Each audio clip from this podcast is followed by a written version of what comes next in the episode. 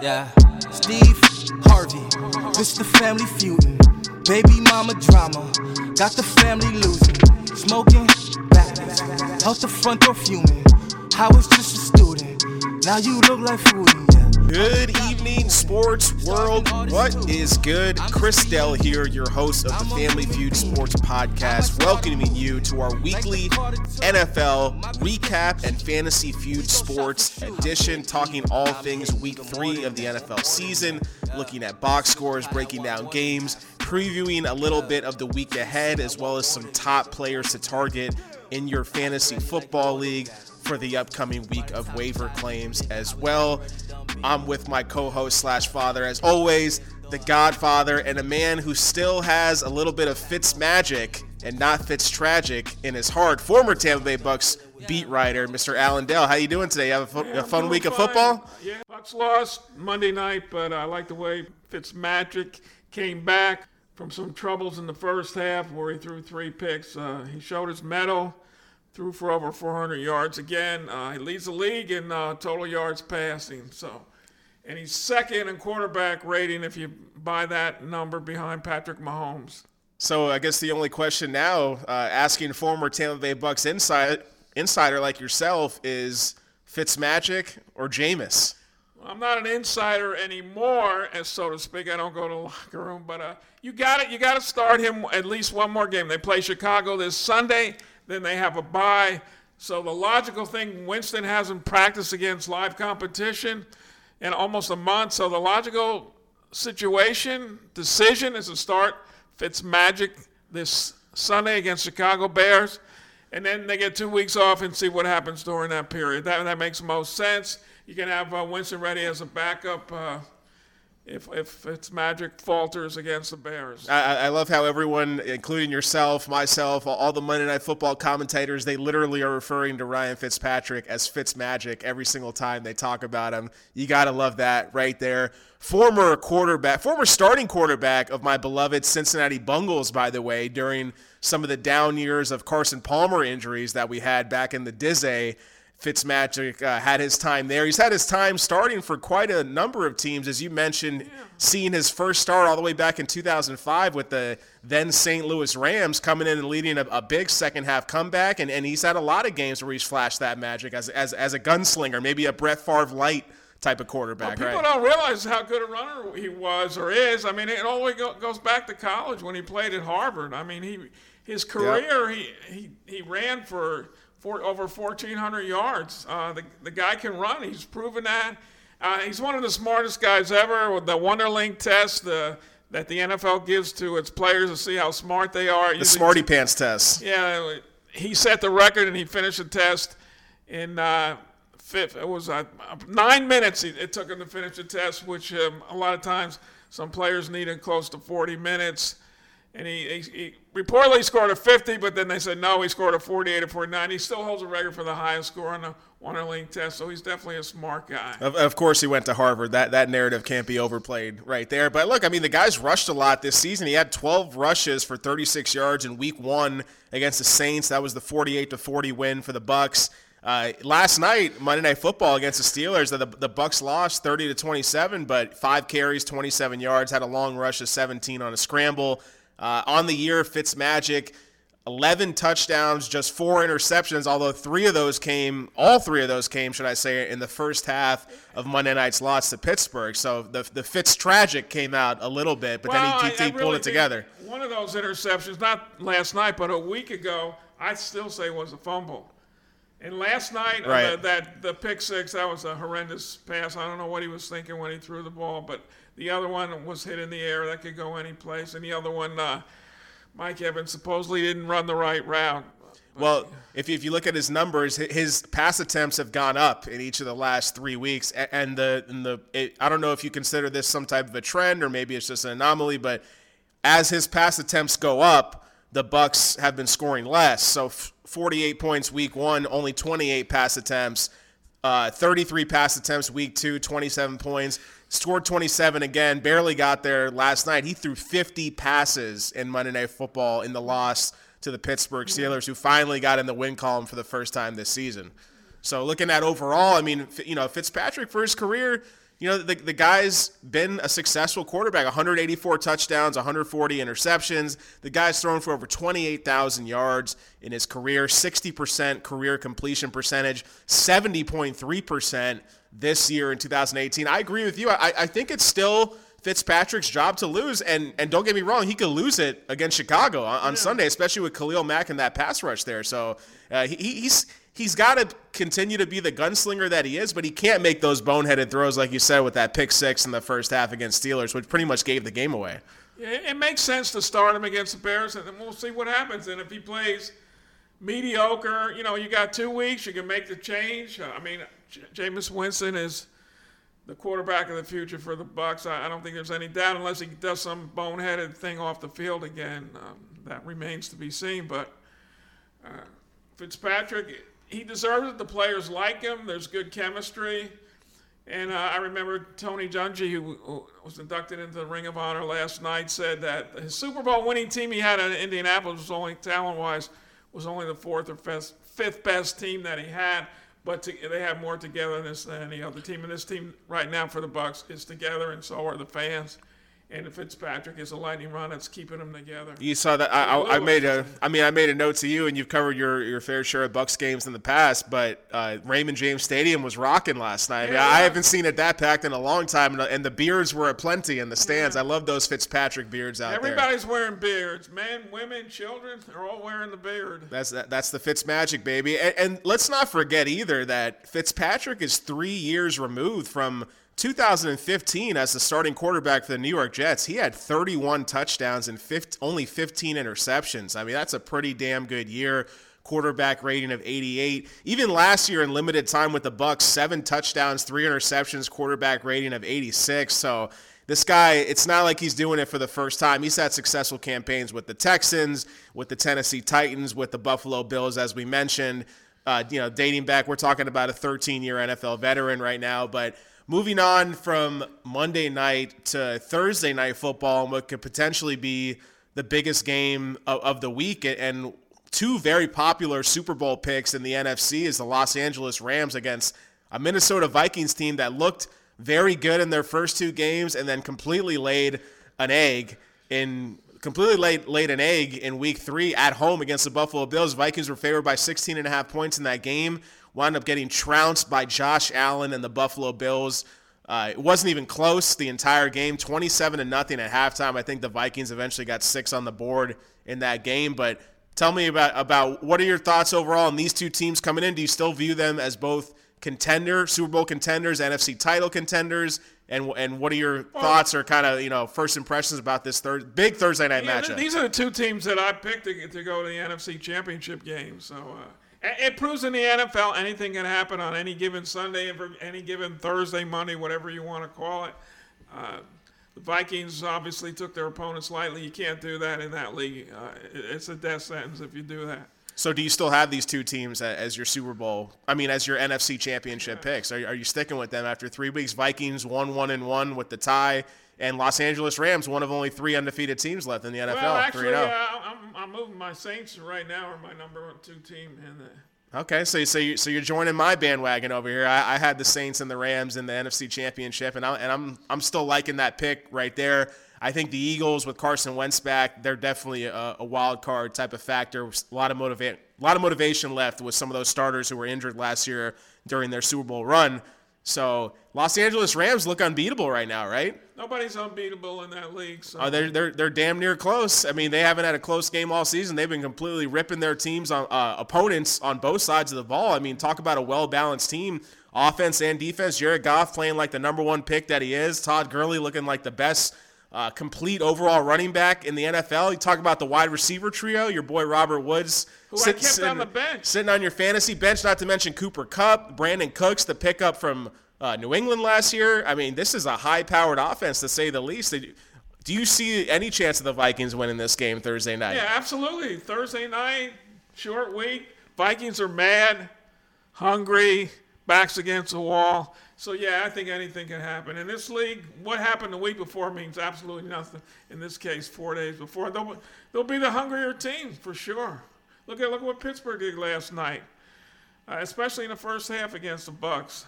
Is this a must win for the Vikings, or are we too early to start No, getting into that going into territory? A must win. A must win is uh, means that a war starts tomorrow if you lose. So Well, the Los Angeles Rams, 102 points scored on the season, only 36 points allowed in three games. They're plus 66 point differential on the season. And look, I mean, yeah, I, I hear you. The Vikings are a very talented team, as we know. Hopefully, they have Dalvin Cook back for this game. They're starting running back. They, they were hurting without him last week.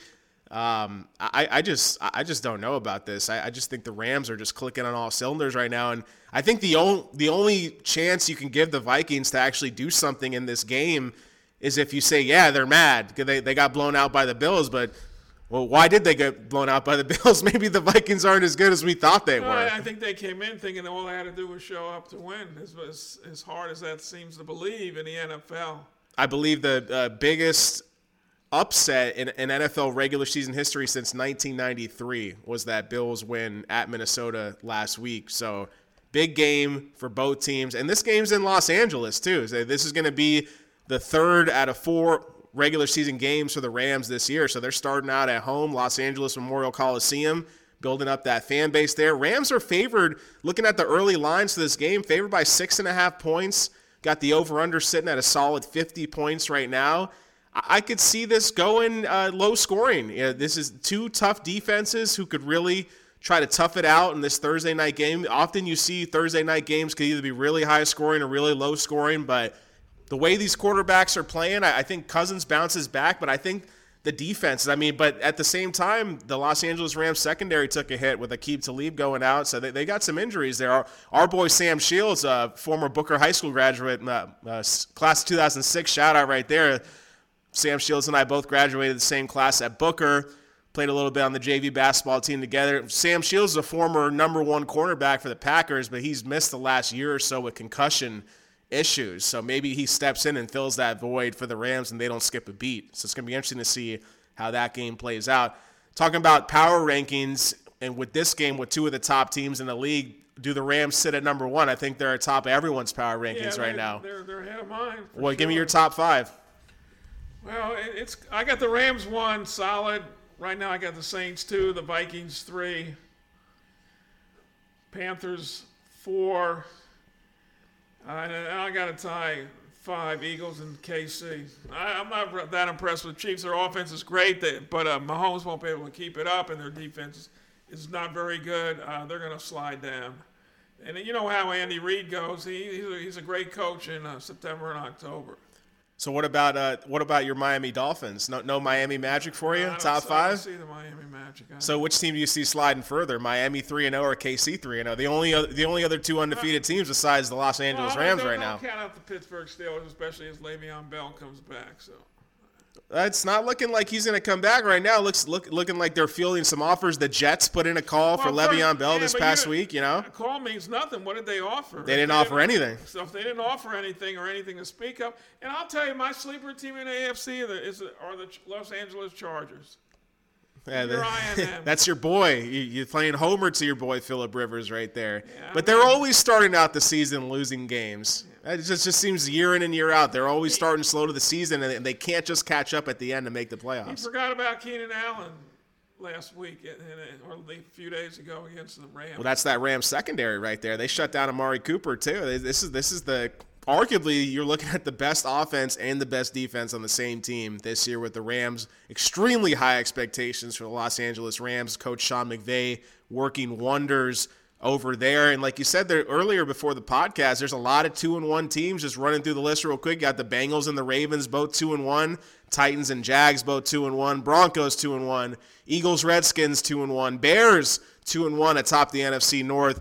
Bucks, Saints, Panthers, all two and one in the NFC South. That's a lot of teams that are looking uh, optimistic, glass half full after three games to start the regular Well, there's a couple of good one and two teams like the Falcons, and don't count out the Bill Belichick boys. You just don't count them out. They haven't historically been great in uh, September, so they can turn that thing around. They get Julian Edelman comes back soon, and if Josh Gordon can get his act together, or he's got a hamstring injury, he could really help them. Quit puffing the Magic Dragon, Josh Gordon. He's got to, he's got to put the blunt down to be able to get some playing time out there. You mentioned Wow. talked about three, oh, uh, three three and O teams. There's also three zero and three teams. Oakland Raiders, Houston Texans, my boy Deshaun Watson, struggling out there, have yet to run a play this season, offensive play with the lead. The only team in the NFL that has yet to run an offensive play without the lead is the Houston Texans. You might have thought Arizona, but no, they actually had the lead 14 nothing against Chicago this past weekend. Chicago made that late comeback in the second half. Arizona also 0 3. So out of those three teams, Mr. Allen Dell, give me the Godfather's take. Which team is most likely to bounce back? Is it your boy Josh Rosen I'm leading not- the Cardinals back? I'm excited uh, that That's your boy. Your Yeah. boy. I'm excited about Josh Rosen getting his chance to start uh, this week. He's the last of the four uh, rookie quarterbacks that got drafted in the first round that that's going to get a start. Uh, they- the Cardinals are not a good team right now, and I question uh, play calling. But but Josh Rosen, and they say was the most ready of all the NFL quarterbacks that got picked the the, the four quarterbacks who were picked in the first round. All right, we'll see what happens. I thought he looked pretty good. He was put in a bad situation last week, thrown in the game with five minutes left. But he didn't. He didn't look rattled. He, he looked cool even on the interception he threw, which maybe wasn't that bad. I thought the receiver let himself get tossed out of the way by the DB. So Some questionable coaching in Arizona to start this season. Boy, do they miss Bruce Arians. Oh, that's all I have to say. That, that's that's all I have to say right there. It's laughable. This looking at the standings and you look at the points scored against points against. Arizona has scored 20 points in three games. That's less than a touch, one touchdown per game. They've allowed 74 points. They have a point differential of negative 54 through three weeks of the season. I say they're the least likely to bounce back, although I do like Josh Rosen coming in to rejuvenate that offense a tad. I like the rookie receiver Christian Kirk. Fitzgerald should bounce back. David Johnson should see an uptick in targets and production with Josh Rosen under center because let's be real, guys, Sam Bradford should not have been paid to be a starting quarterback for any NFL team going into the season. I think he blew his chance a few years back when they tried to do that with the Eagles and he flamed out in a hurry. And talk ab- you know the, the two the two other teams in the AFC they're 0 and 3. I think the Houston Texans still have a chance chance to bounce back. Their defense hasn't been good.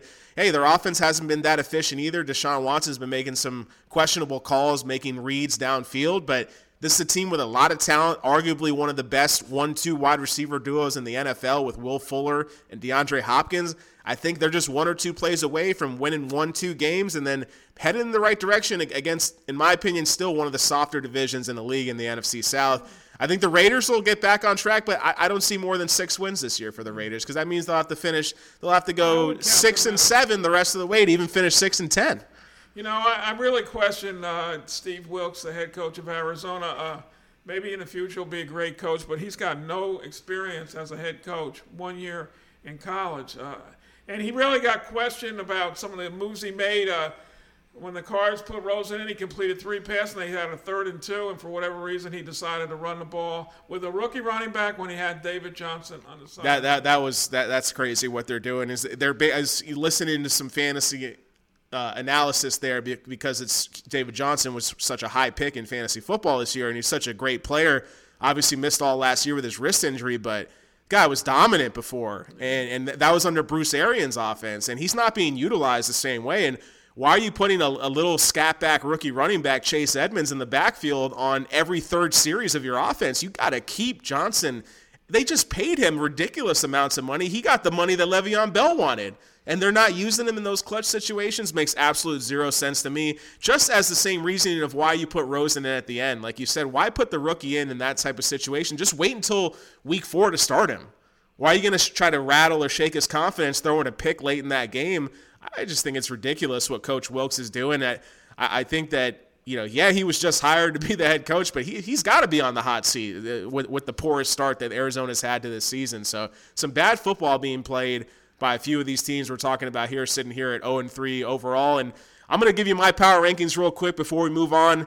Is I got the Rams number one. I think every person on planet Earth does right now, outside of Kansas City, that is. I've got the Kansas City Chiefs ranked number two in my power rankings, and this was the team that I picked to win the AFC West and make a deep AFC playoff run because I am a Patrick Mahomes believer, and I have been ever since Alex Smith was traded away during the offseason to make way for the second year quarterback out of Texas Tech University. Andy Reid, the ultimate quarterback whisperer, picked Mahomes for a reason, traded Alex Smith away for a reason after Alex Smith had one of the best seasons at quarterback last year.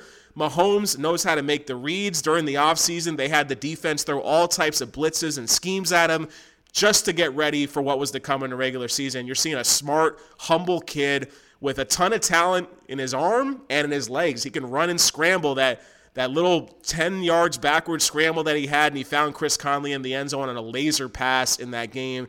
The guy is something else. I think the hype is real. The hype is real with Patrick Mahomes. This offense will continue to flourish.